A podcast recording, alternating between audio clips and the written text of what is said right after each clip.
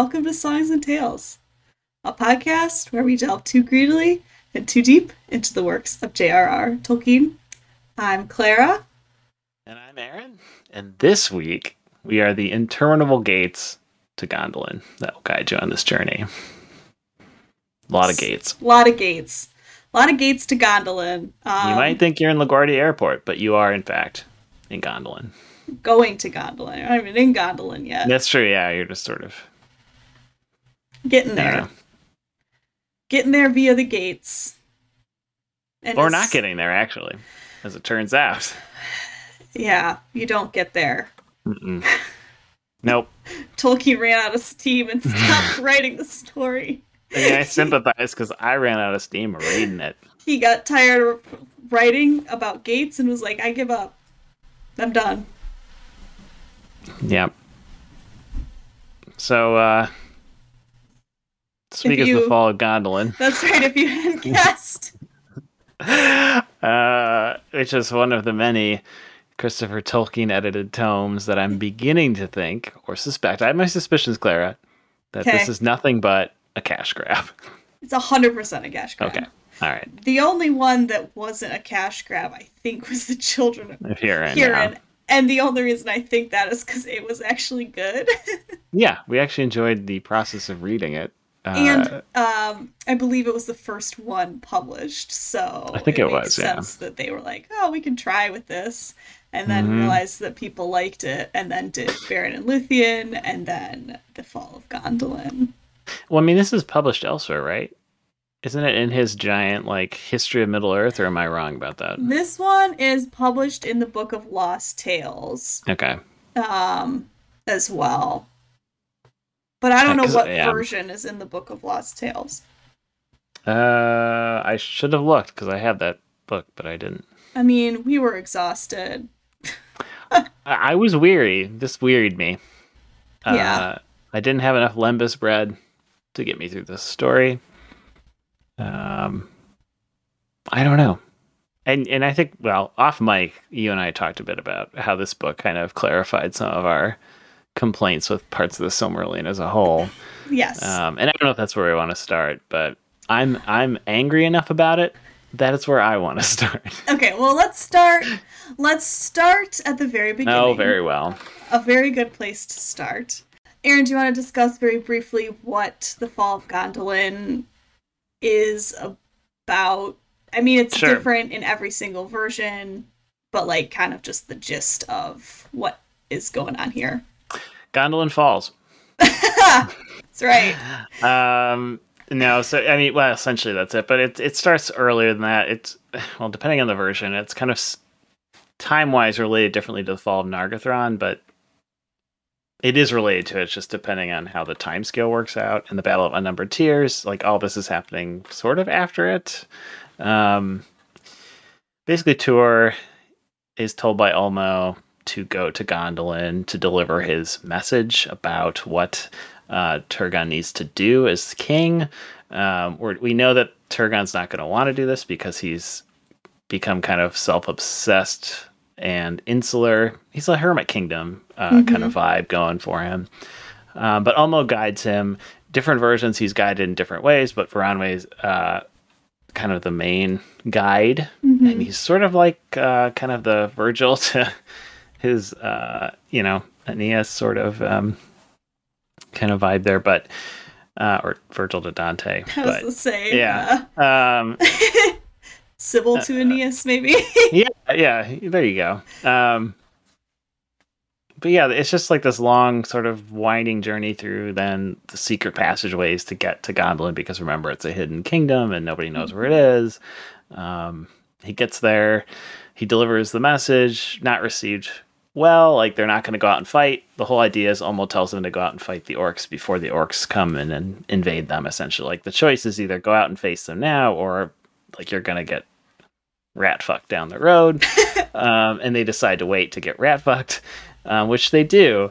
Uh, Tuor marries, what's her name again?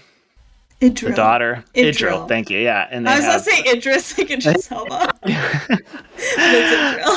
and they have a son who's important later. Yes, very important. Mm-hmm. Uh, who figures prominently in both these narratives, but really the first one more so.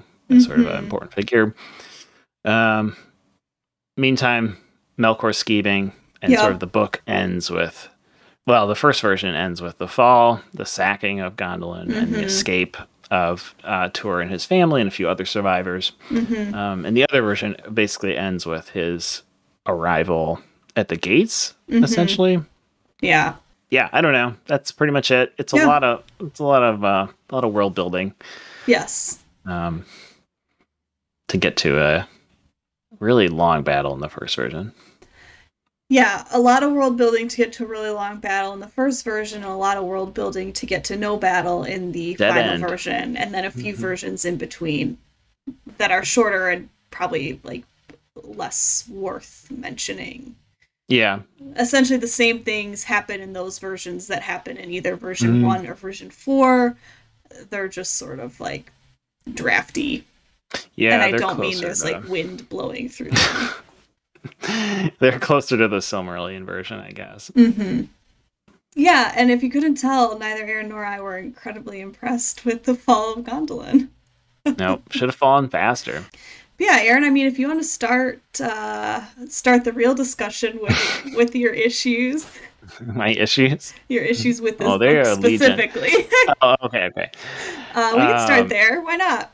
Sure. Yeah, and then we can move to the the other stuff that we were yeah. going to talk about. But yeah, I mean, I don't know. Uh, we we talked about this off mic, but this book really reinforced for me my kind of qualms about a lot of the Silmarillion, mm-hmm. Uh, which is that so much of like narrative and story and character is sacrificed for world building. Like, there's this massive history that he's got in his brain mm-hmm. and written down that he's trying to kind of uh, create and support here, and like this, the narrative just can't like it just crushed under it. like there, mm-hmm. I mean, there mm-hmm. really isn't room for any of these characters to develop.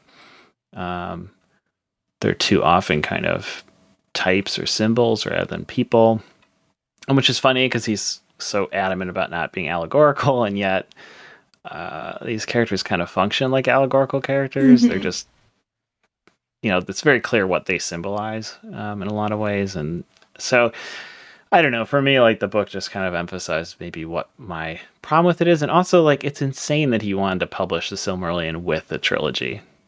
like they're like, can you imagine like picking up that as a single collection and starting no. with the Silmarillion? You would ne- no one would have ever read the trilogy. That's right. It's crazy.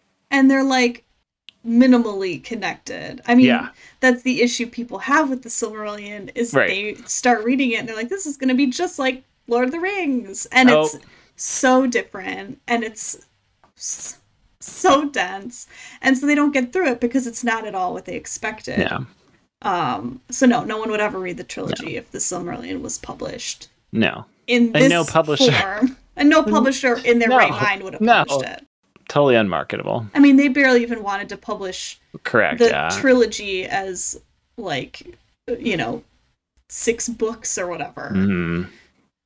it didn't so. help that uh there was paper rationing at the time. but uh but yeah, doesn't it, care about a paper ration. I mean, he was adamant, like for the rest of his life, that they were to be published together. Yeah, and it's like, buddy, you wouldn't have sold any books no. if they were. And she said, like, the connection's pretty minimal. Mm-hmm. Like, I'll right. be curious to see when I get to the trilogy again, like if it changes dramatically how I understand that book. But my suspicion is that it actually won't. Mm. Yeah, I mean, I think it'll change kind of, and again, it'll change in the way Tolkien wants it, which is it's going to give depth to certain things. Mm-hmm. You know, you'll understand Aragorn's lineage. You'll understand, like, they'll mention Eärendil a few mm-hmm. times. Right, right. Um, yeah. when they say the name Elbereth, like you'll get, oh, they're talking about Varda. Great. like right you'll understand kind of these like random historical notes that are dropped in but it's i don't think gonna help anyone i mean grasp that much more uh, can i just say that like i don't think that it's important to know those things right because you read lord of the rings yeah, years ago before you read the Silmarillion. You're like, great, this is a good book. Yeah. And same for me. Like, I wasn't. I don't feel like it added no that much more to my reading experience. No, we don't uh, need everything explained. No, and the problem with the Fall of Gondolin is everything is explained. Correct. Yeah. Uh, like, I mean, the value of I don't know, like some fantasy just does this where it leans too heavily on world building mm-hmm. at the mm-hmm. expense of like we don't need to know everything mm-hmm. about a setting in order for it to be interesting and compelling. Like sometimes it's good to not have everything explained. Mm-hmm. I'm not going to name any names for certain fantasy series, but like sometimes I it's good like to leave it so. um, but it's sometimes it's good to leave some like sense of unexplained. Mm-hmm. Because sometimes the answers are also just a, bad. A mystique about it, you know. I don't know. It's it seems more mysterious. Yeah, and... right. It seems more real. Like I don't know. We don't know anything about everything in our own world. Why should we? Right, because I was just about to say the more real you try to make a fantasy world, the more, more fake artificial. it becomes. Correct. Because like you're trying so hard to make it seem mm. real that you're acknowledging that it's not real. Right. This is this fits into my general complaint about like prequels and other things more more explicit. So maybe I'm just like set off, um, in particular by this book because of that. But just like we don't need to know all this we don't need to know all of this in the detail that Correct. Tolkien tries right. to give it to us because like in that final version I mean it's pretty long. I don't mm-hmm. remember exactly how many pages it is, but uh, like 60 some pages, yeah. It's 60 pages of like him reminding us where things are yes. or exp- like describing a landscape that like mm-hmm. we don't need to have described to us in such details or like talking about how Tuor hears seagulls. There's like half a page about how he hears seagulls and like doesn't know what seagulls are. My man uh, loves birds though. And like four pages of him just like traveling down the coast. Mm-hmm. Like I yeah. we're not learning about Tuor the character. We're learning about where he is. Yep. And I felt like I was relying so heavily on the map in this book. Like I you know, we, I think we've talked about this. Like the maps in the Silmarillion are extensive, and you mm. do mm-hmm. kind of consult them a decent amount. But like, I didn't find myself in Beren and Luthien consulting the map. No. I didn't find myself in Children of Hurin consulting the map. But in this book, I was like, where the fuck is he? and where is he going?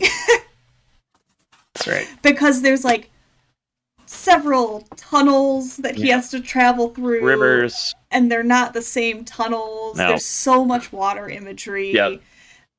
And like there's this place with the willows that he goes to That's right, in two of the versions, but in the final version he doesn't go to it. He just has it described to him by Voronwë.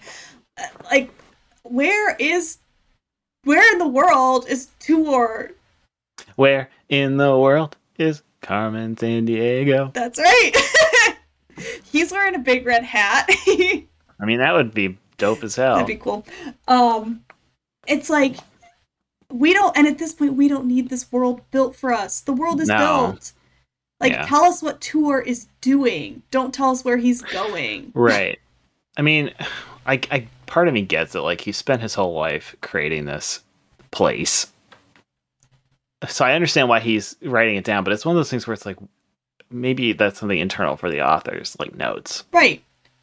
Right. Like clearly it helped him on some level, fashion the trilogy to have done all this sort of thinking and writing beforehand, but like that doesn't actually mean that it's I mean, I don't know. There's certainly a subset of fans that love this, which is fine. I'm not going to begrudge them reading more Tolkien, but for me, I'm just like this doesn't yeah, enrich the experience this for me. in particular did not no. Like, it seems unnecessary. Yeah. Because, like, okay, great. The, we find out where Eärendil comes from. Spoiler alert. If you aren't familiar, he's really important yep. in the next, like, chapter of the Silmarillion. Right.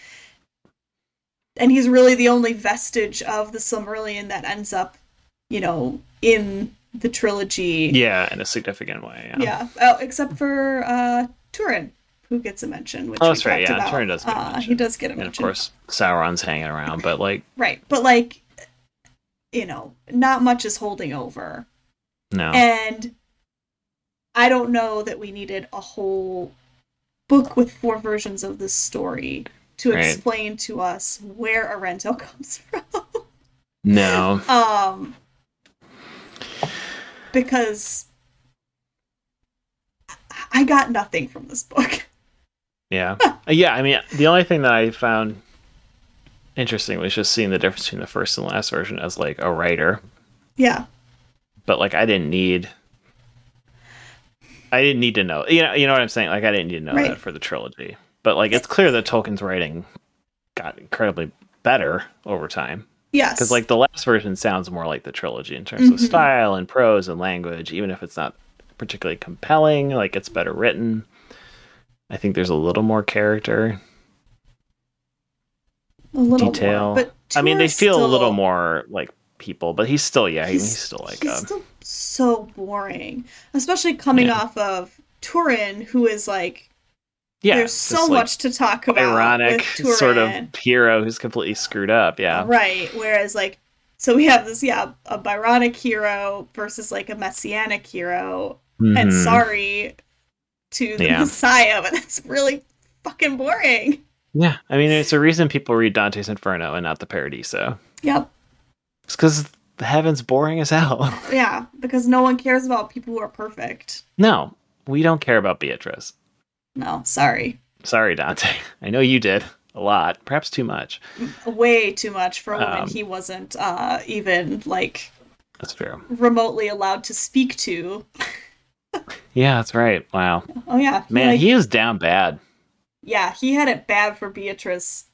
Men will write a uh, trilogy of verse epics instead of going to therapy.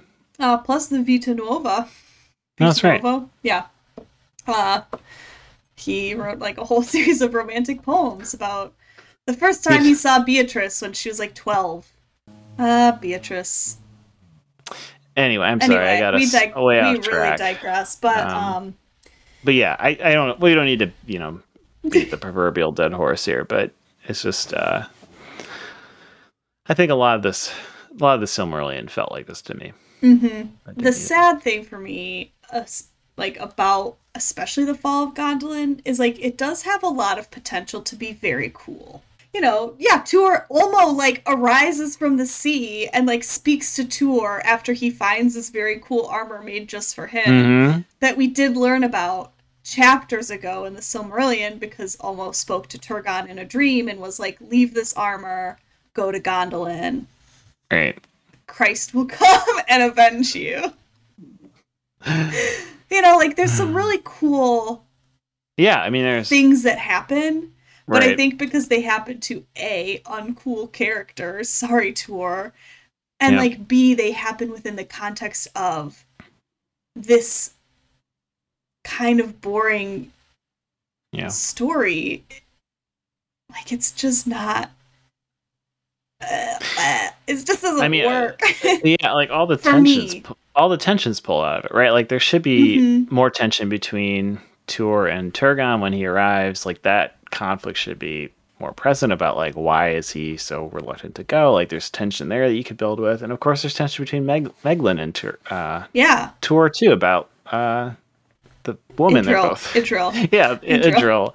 Sorry, I keep see how much I paid attention. Uh, okay you know, so there's that whole angle too that like, I mean, it seems it's kind of repetitive, I guess, of some of Children of Hurin, and but in some ways, that whole but dynamic. It, yeah, but it could be interesting. Like, could be interesting. Yeah. Children of Hurin made it interesting. Right. Right. Like he's clearly the Judas figure, but like there's nothing done with him. Right. He's a little more interesting in the second or in the one of the versions, the shorter versions, where it's like he wasn't actually a coward. It was just that Melkor was so scary. Yes. Melkor is a scary guy. I get it. This version, they're like, he was just a snake. Yep, a snake in the grass. Um, but yeah, um, so there's like all this like drama that they could build up. Yeah. Nope. I mean, you could have Tuor, you know, like not want to do this and have to have Ulmo like either convince him or have him have a little bit of like internal conflict about you mm-hmm. know why me yeah why, even jesus was, had that right why was why was i selected for this right let not this cup pass to me uh and then like nope. Voronwë just like plops out of the sea and it's like huh? a wave set me down here Hello. But again, there's this whole like sea fascination mm-hmm. in this mm-hmm. book, or especially well in the fourth version of this book. Yes. There's this whole like fascination with the sea that is like not ever Yeah. Like I know. Really fully fleshed out. Um we're told and the whole like, the... they talk about the doom, you know, yes. the doom of the Nold. They keep talking about the doom of the Noldor. What is that? Is it they're doomed to like constantly go to sea and seek uh um oh my gosh now i can't the valar uh, like valinor yeah. i don't i don't understand Nobody knows. so like tolkien's he's trying to build a world but like he's building it on a pillar of salt because half the stuff he's talking about i either don't remember or mm-hmm. he's just like popping it in because it sounds cool to constantly talk about the doom yeah what is the doom of the Noldor? We don't know. I don't. I don't know. Are they talking about the Doom of Mandos? I don't know. Maybe. I don't know what's going on. this book broke our brains. There was a cool part. I will say, there was a cool uh, part. Which part?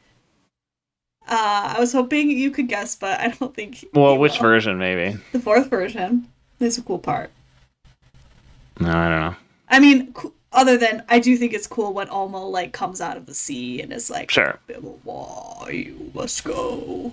Oh, I think that's how he talks. He does. He talks like from the deeps of time or um, something that we're told. Foundation of the earth. They call him the dweller of the deep, which is very kick ass. Is, yeah, that is very cool. uh, very cool. But no, when he, uh, Turin shows up, Oh yeah, that was cool. Turin does make a cameo appearance in the final version of the Fall of Gondolin.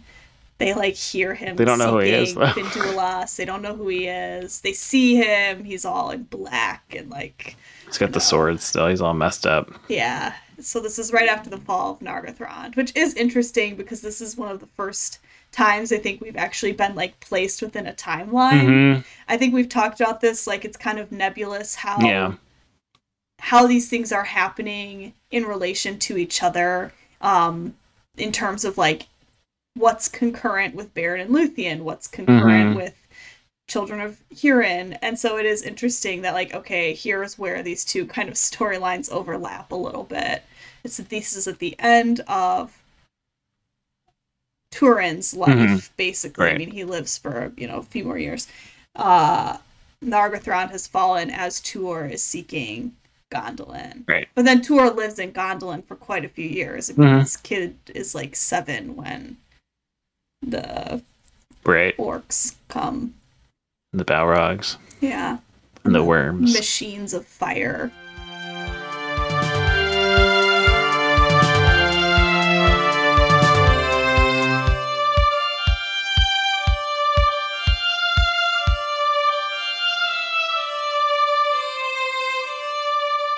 Since we mentioned worms and Balrogs and machines of fire, mm-hmm. um, the first version, maybe we can talk a little bit about perhaps the purpose of the first version for Tolkien, whether he knew it or not. Uh, mm-hmm. Uh, as I mentioned, it was written in 1917, started in 1917 when he was in the barracks in World War One.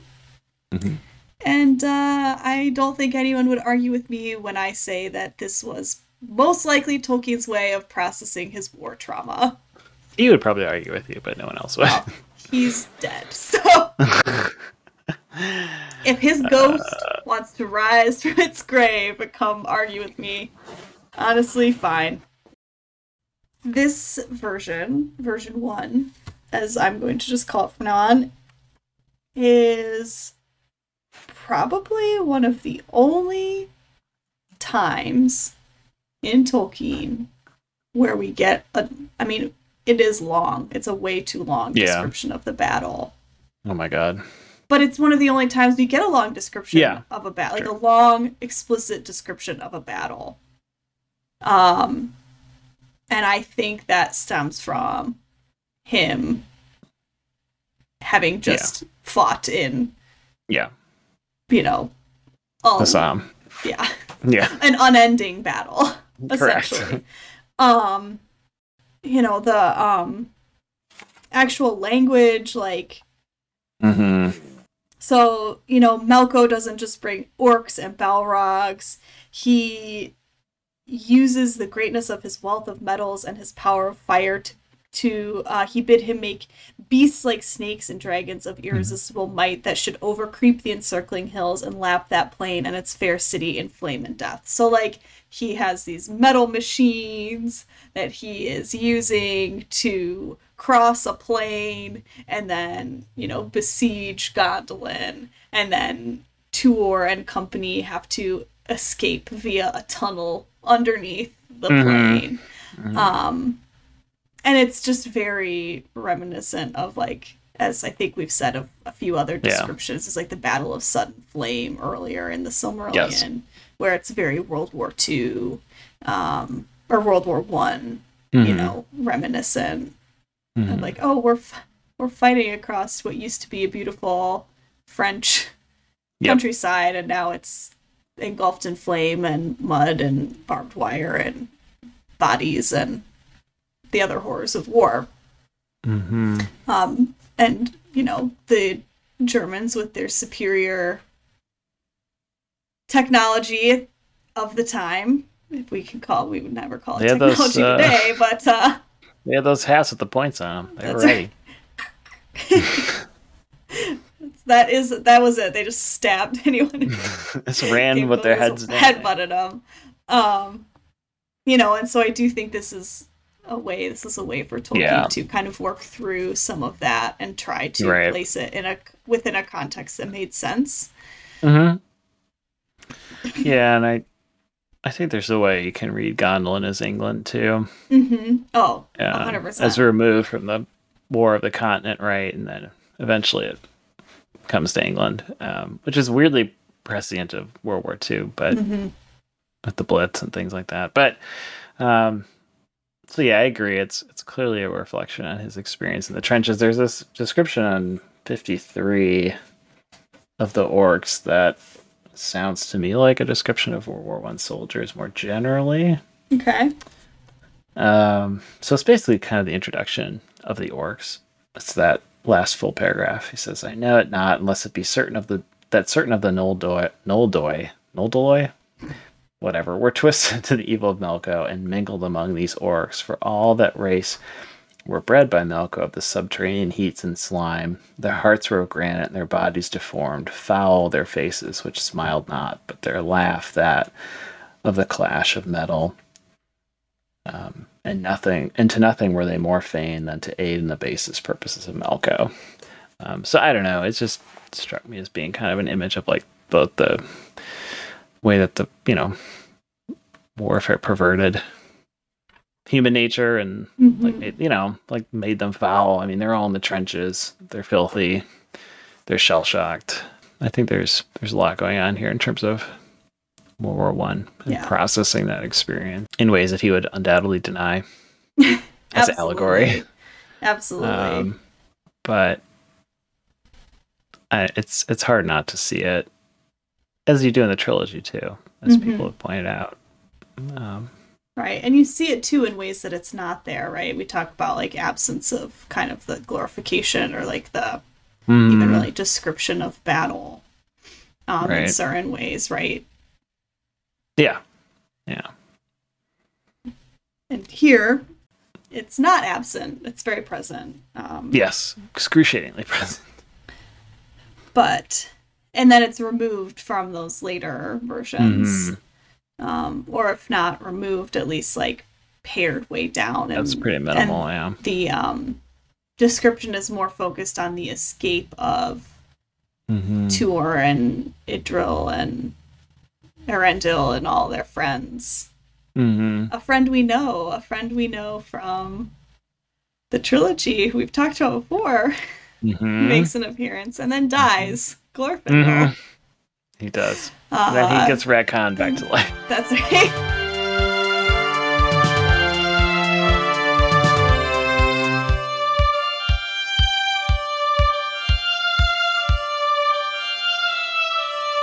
yeah, Idril is interesting because she's we've got another like lady present, um, but she's like every other lady present. Yeah. There's the only books. one kind of lady. Well, there's two kinds of ladies. There's ladies like Idril. Yep. And then there's ladies like Ungoliant. That's true. Uh, Morwen kind of Morwen might operate in a gray area. She might be our only one who who yeah. doesn't. But uh, Right. So Idril is she's beautiful. She's an elf. Mm. She walks everywhere unshod. She like doesn't wear shoes. Is a big deal for Tolkien. That's how, that's how you get athlete's foot. Um, and she has prophetic dreams and visions. And if that doesn't remind you of anybody we've met already, I don't know what does.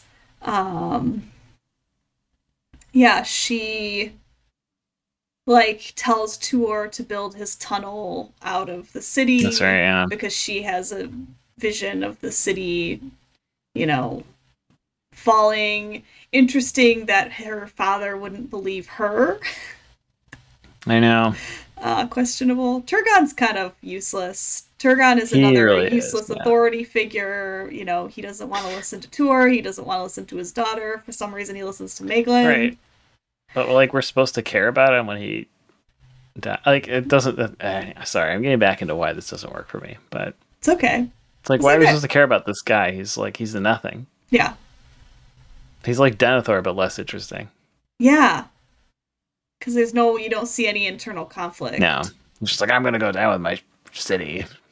And, and he toddles fact, off into the tower. And the fact that like he has built this city on rock and, and roll on rock and roll and just like stays there you know he pops out for the battle of yes. tears right he's totally isolated mm-hmm. he's he's kind of a wiener i don't know i don't like turgon just i don't even like we don't even know enough about him to like or dislike him except for that he's an isolationist that's true which is never a good policy no We've seen that before too in these books.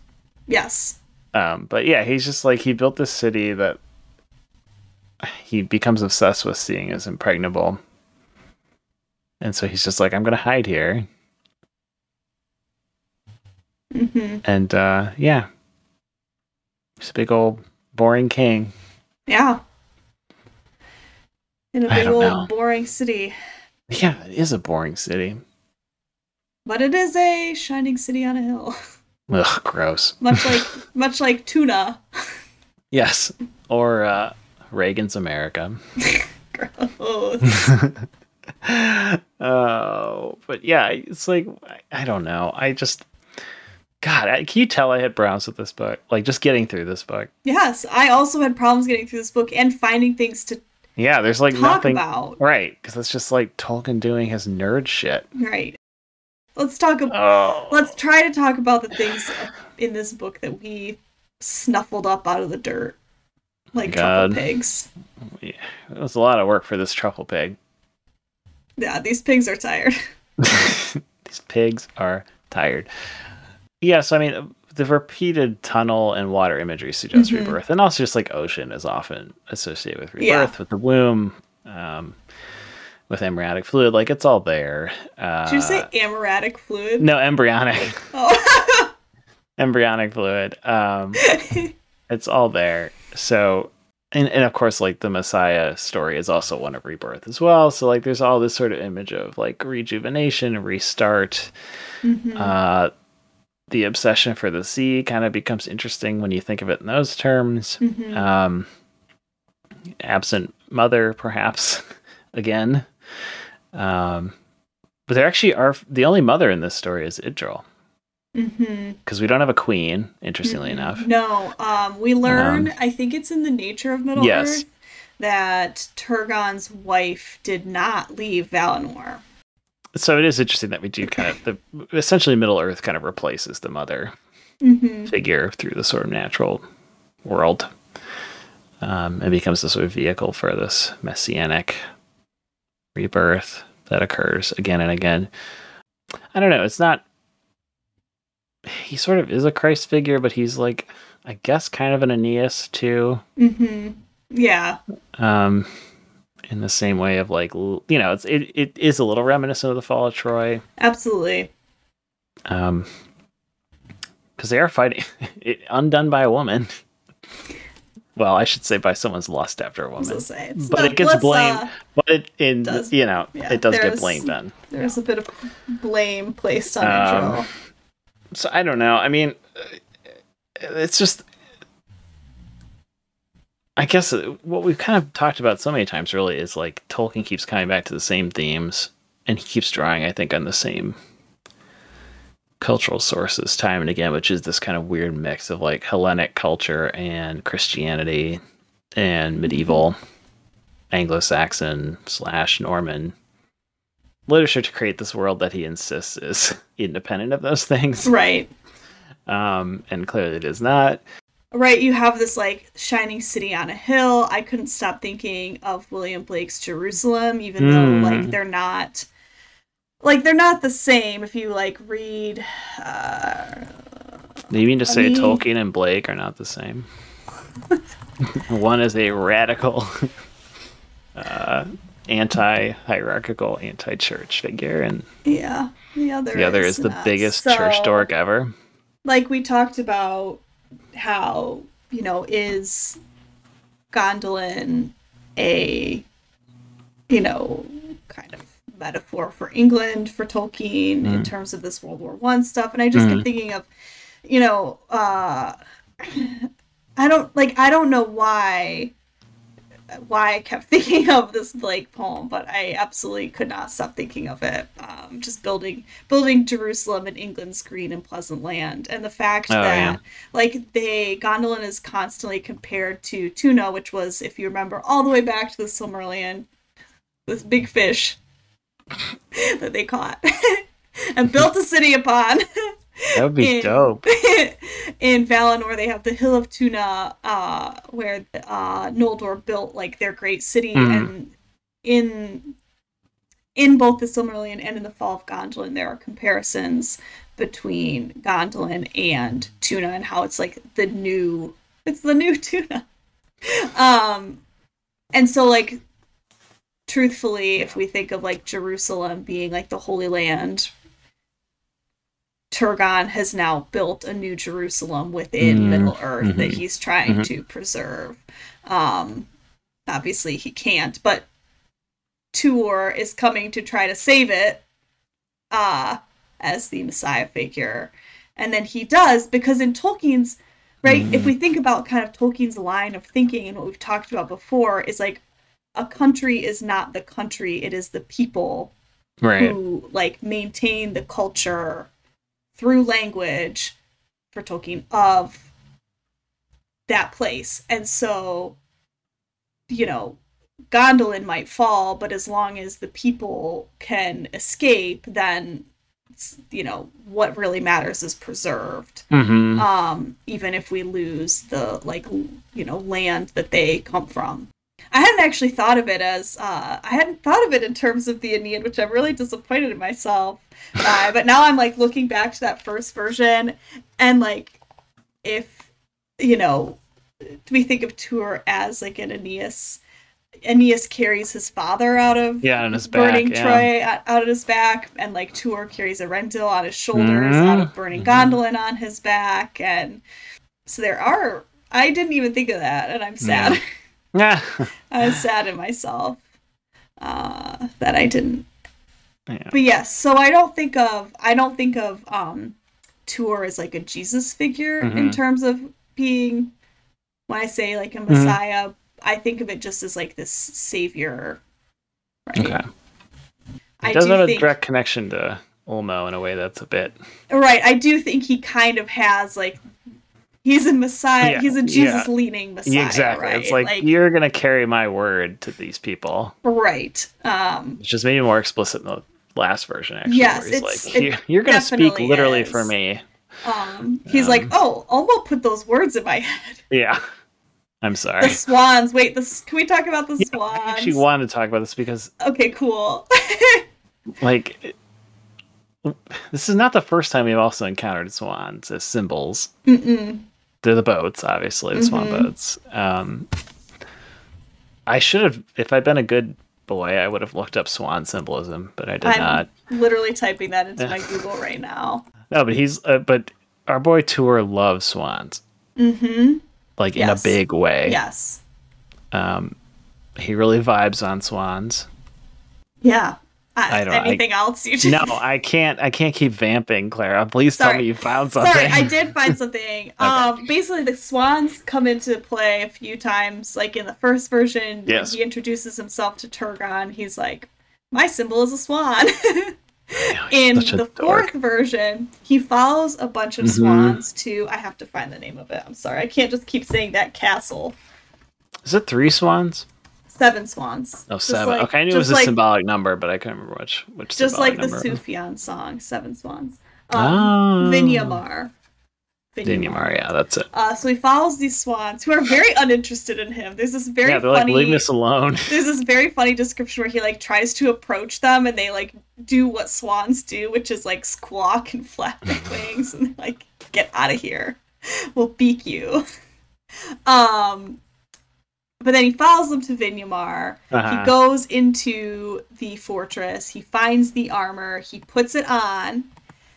He walks out of yes the castle, and the swans all bow to him and they do deference to him, and then they all pluck a feather from their wings and hand it to him, and then he puts them in his helm. So he has seven swan feathers in his helm. But swan symbolizes uh light, purity, and transformation. So we're probably mm. gonna latch latch onto that transformation one. Uh, sure. And purity, right? right? And purity. Tuor is very pure. Pure of heart. Incredibly pure of heart. Um, and is the is is it Ulmo who sent them? Is that also part of it, or am I making that up? I don't know who sent the swans. Okay. If I'm if I'm honest. Because he's just kind of wandering at this point, right? Uh, yes. He goes through the gate of the Noldor, which is definitely like a rebirth. He has to like go through the Golden Cleft and like all this like shit. Um, and then he like look. yes, Aaron. I'm not even gonna. I'm not even gonna touch that one. Uh, too easy. It's too easy and he finds himself by the sea and then he just like loves the sea so he's kind of wandering. Right. And then he sees the swans and follows them. Right. But i don't know who sends the swans if anyone i don't know. I'm probably misremembering. I, I read it in a daze kind of clueless at this point. As as to like oh dear. This map is folded in the back of my book and i just folded it wrong and now it like refuses to go back to normal. Like in you know as any map with the um, what is happening? I think. Sorry, everyone. Everything about for... this book is so distressing.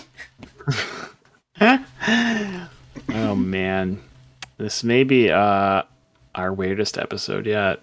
Yeah, it's definitely it's wandering like Tuor. It is, uh, and Way. We need a. I was gonna say we need Way, but he wouldn't actually be much help. Yeah, Veron he kind of is, but he, not really. He is a lot like Virgil. Yeah, because he can like kind of help him to a certain extent, but it's a lot of it he's got to like do himself. Right, and then he's like he's he's often like a restraint for Tuor. Yes, when, he's like, don't attack those orcs. Right when Tuor's like, we gotta kill the orcs. He's like, no, no, no, no, buddy, buddy. There's a lot of them. Uh yeah i don't know what like i don't know what else to talk about because, i mean yeah and like also you know not only does this book lay bare a lot of the issues that we both have had with the silmarillion but also it just beats the dead horse of things that Tolkien has talked about before. Sure. Like it's like all the same themes, right? It's good and evil. Yep. It's uh, pride before the fall. It's like questions of authority and mm-hmm. like who has it and who should have it. Right. And as you said, like Turgon is clearly not a very good king. but at the end of the day, like he's still the one leading everybody, and like Tuor doesn't really dispute it. Like that's another point for drama, right? Is like right Tuor because he's be coming like, with a message from Ulmo. It's not like he's just showing up and like saying his opinion. Right, he's coming with a literal message from God. We're here. We're on a mission from God. he does show up in a black suit and Wayfarers. Oh my God! Can you imagine Dan Aykroyd? That's my casting. Dan Aykroyd is Tuor. we're uh, we're on a mission from God. In and, a blonde. Voronwë is uh, uh, what's his face? John Belushi. Yeah. Jim Belushi. Jim Belushi. Actually, Belushi? maybe it should be reversed. Which Belushi? I think it's Jim. I think so. There is a John. Uh, his brother is, though yes. is his brother. One of them is dead. No, it's John Belushi. Okay, John Belushi. So actually, I think Tuor should be Belushi and Voronwë should be Aykroyd. Oh, I'm sorry. I just I have such a hard time like caring about this book, as I you know, can tell. I know. And, We're and, really sorry. yeah, I honestly am sorry, but it's just it's hard to like say more about all these things that I feel like we've talked about. Yeah. And I think the thing is it doesn't add anything new to these questions that he's grappling with. Really. I mean it, it doesn't really add anything new to sort of the the I don't know, however you want to think of this world, whether it's this sort of eternal struggle between good and evil, or I don't know, between like pride and sort of self-aware humility, whatever it is, like these mm-hmm. sort of mm-hmm. dual concepts that he constantly has going on, like there's nothing here that's radically different from what we've seen elsewhere. I don't think. Like Mm-mm. it's like yeah, Turgon's not a great king, but like as with all the other stories, like nobody can really do anything about it. Right. Like it just has to sort of work itself out. Um, and that's what's so interesting to me about these books, I guess, is like the the idea of doom and fate. Like that no matter what, like even Ulmo can't change things. Right. Right. He like, can like send his little guy in. But then he's like he says he's like, My power's failing. You Correct. Know, these pools are poisoned against yep. me you know, my time here is basically done. I've got to go back to my sea castle. Well, that that part is interesting to me too, as like a maybe part of the World War One trauma aspect. Like there is this sense throughout these books of contending with sort of the modern world. Mm-hmm. Like the modern world has irrevocably kind of broken something. Mm-hmm. Um, or shattered something like the loss of faith and like almost power here dwindling seems to me to be kind of echoing that sort of modern sense of loss like the lost generation idea that that Tolkien doesn't really fit into mm-hmm. personally mm-hmm. uh, as a figure either an author or a person but like I think his work is dealing with some of those same kind of anxieties just from a very different perspective right like even if you compare him with like someone like Wilfred Owen mm-hmm. Wilfred Owen's politics, his personal life, um, put him in a very different kind of starting point. But they're both, I think, kind of concerned with the same loss of stability. They just identify that stability in different places. Um, so that's why I'm, i was kind of like disappointed with the Fall of Gondolin in, in, that it didn't like you're expecting it to be about the end of this paradise essentially. Mm-hmm. Um, and it is in a way, but like it doesn't I don't know. It just didn't didn't land for me in the same way that some of the other kind of moments in the Silmarillion and later the trilogy do in terms of this kind of contention with like his modern world and his like sense of it. Mm-hmm. Um, I don't know. It's just Tolkien's kind of an interesting enigma at times. Um, even when like the writing isn't always compelling it's clear that he's trying to like contend with something in a way that's different from what other people are maybe doing um, of his generation mm-hmm. anyway i don't know it's a long-winded way to say like yeah the war is essential no matter how much he wants to say it isn't yeah and like I, there's i don't know there's like missed opportunities here like the idea of authority i think is really interesting mm-hmm. but there's something about tolkien that won't let him probe that too yeah, deeply. like it's like he does on some level respect authority. He does, yeah. And I think maybe that's like I don't know if that's like a Catholic upbringing mm-hmm. thing. You know, there's very much a hierarchy within mm-hmm. the church, and I think you know people raised in certain you know Catholic households in a certain time period, especially like were really kind of driven to respect mm-hmm. the authority of that hierarchy.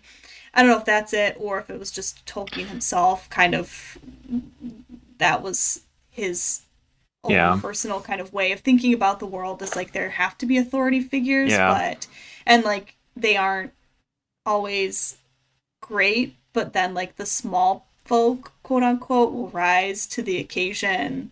Um and I guess you know, like make the authority figures almost obsolete because they, they, will take on the burden of, yeah. you know, leading. I'm not sure. I yeah. you know, because we see that. I guess that's like the pattern that we see right. is like the Valar kind of become obsolete, so the mm-hmm. elves sort of take on that mm-hmm. burden of leadership, and then the elves sort of start to become obsolete, and so the men start to take on that burden of leadership, and it just kind of keeps getting mm-hmm. like passed and passed, you know, down mm-hmm. kind of the hierarchy of right. I don't know. Yeah. Species. Yeah, yeah, yeah. Uh, and me and I, I, I don't know. Like I, you know, yeah, I have no real good explanation mm-hmm. for that, but that seems to be kind of the tension that mm-hmm. is always created mm-hmm. is like you said like there's an authority figure who just like can't or doesn't do anything mm-hmm. you know thingol yep. turgon yep um finrod is the only one who ever yeah. You know does anything and he dies yep yep all right it's um i think it is what you said that was the hierarchy thing like Tolkien's so order obsessed. Yes. That the idea of kind of rebelling against even a crummy king is isn't something that can be contemplated. Like yeah. there's still something about duty to that system. Mm-hmm. They can die. right. Loki will kill them right. off. Um, and someone will take their place. But then often the ones who take their place, you know, again, that just starts to, mm-hmm. you know, corrupt right them as well. You know, and maybe Tolkien's questioning, can there be a good leader? Right? I mean, I mean, historically. right? Like Morgoth is taking over. I mean, that's really what this whole mm-hmm. kind of last third of the book yeah. is boils down to is like Morgoth's influence has grown. Mm-hmm the only place that the elves can like live is kind of really far to the south. Um, you know, so Morgoth is powerful, but he's full, like fully wholly corrupt. Right. And other authority figures, perhaps Tolkien does a bad job of showing like the tension there of like them either becoming corrupt or remaining pure and I wonder if it's that that makes it difficult for him to have compelling mm-hmm. authority figures because he's not super great at writing like that internal tension. Mm-hmm. Um, the only place that he seemed really good at it was in the Children of Hurin. Mm-hmm. Um, you yeah, know, it's like I, I, I do think that's kind of a struggle for him. Is like you don't really get internal monologues of characters a lot.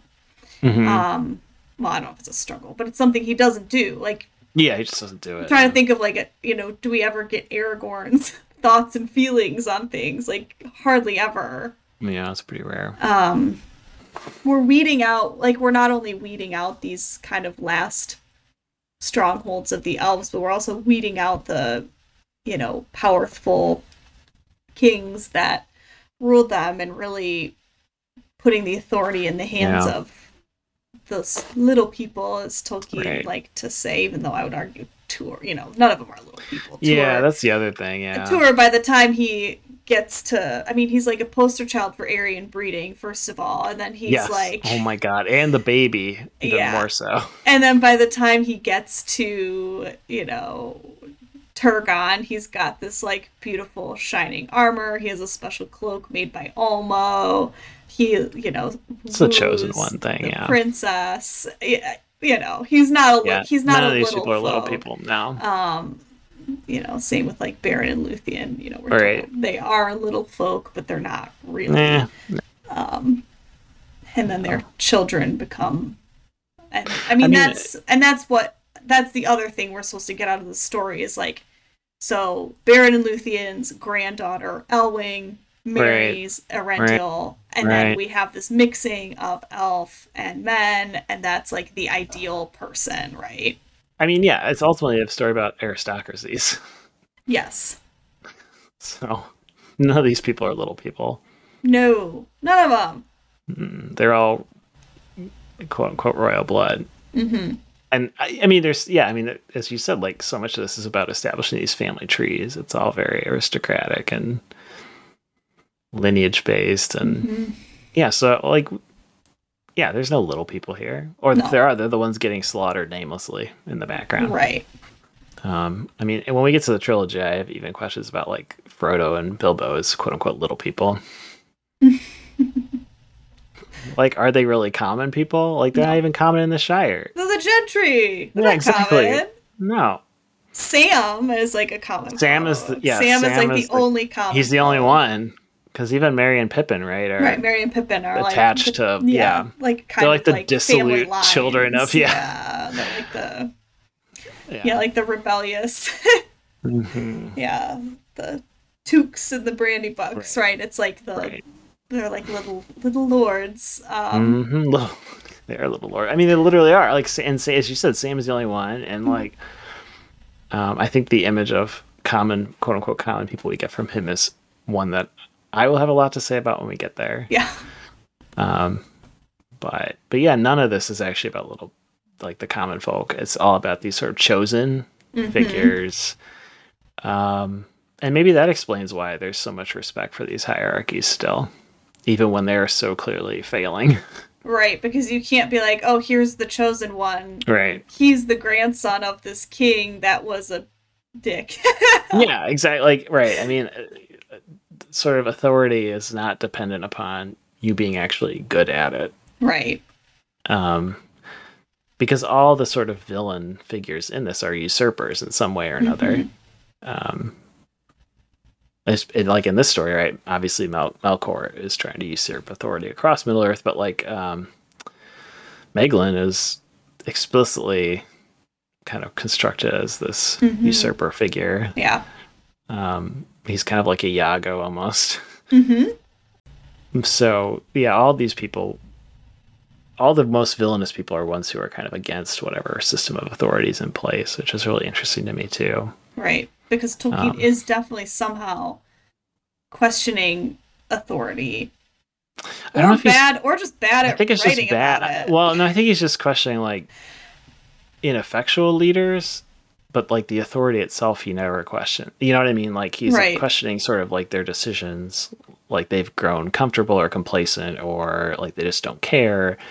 But like the the the position they are in still is given all the respect.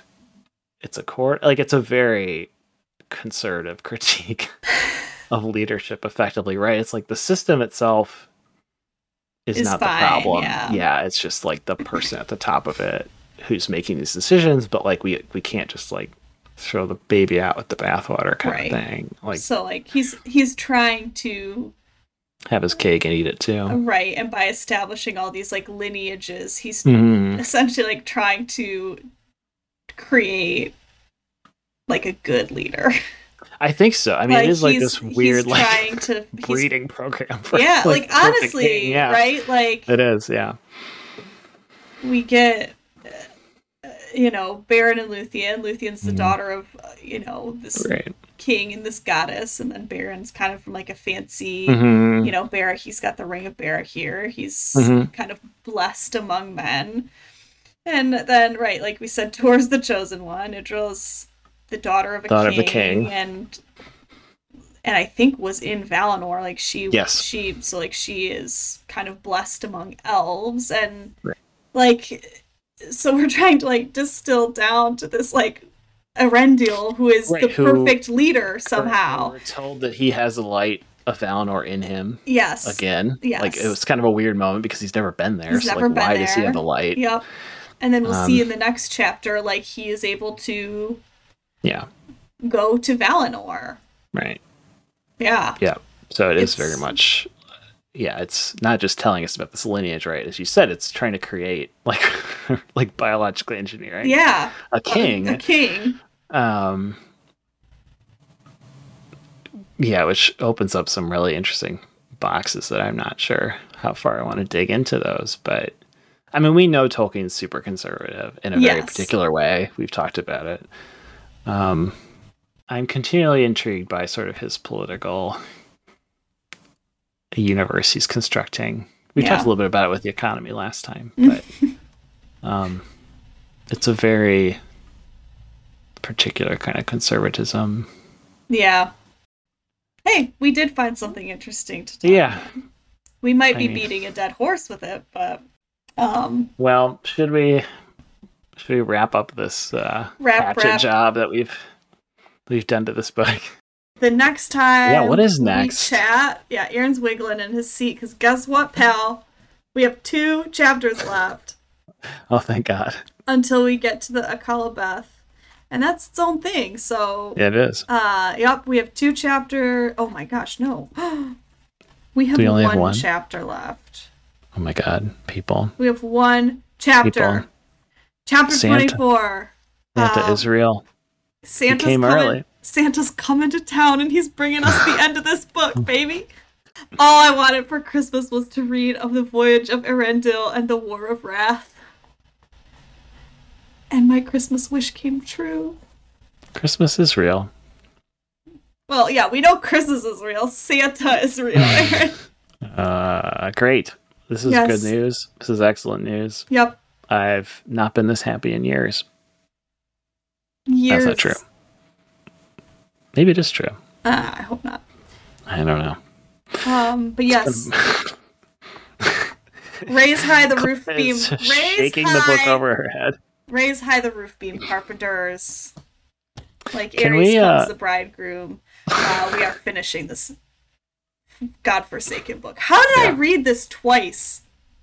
Don't know. I must You're have been insane. I must have been in a fugue state. Did you use drugs as a younger person? I didn't. I must have been mm. in a hmm. fugue state. You must have been. And just like didn't know what I was doing or what I was reading.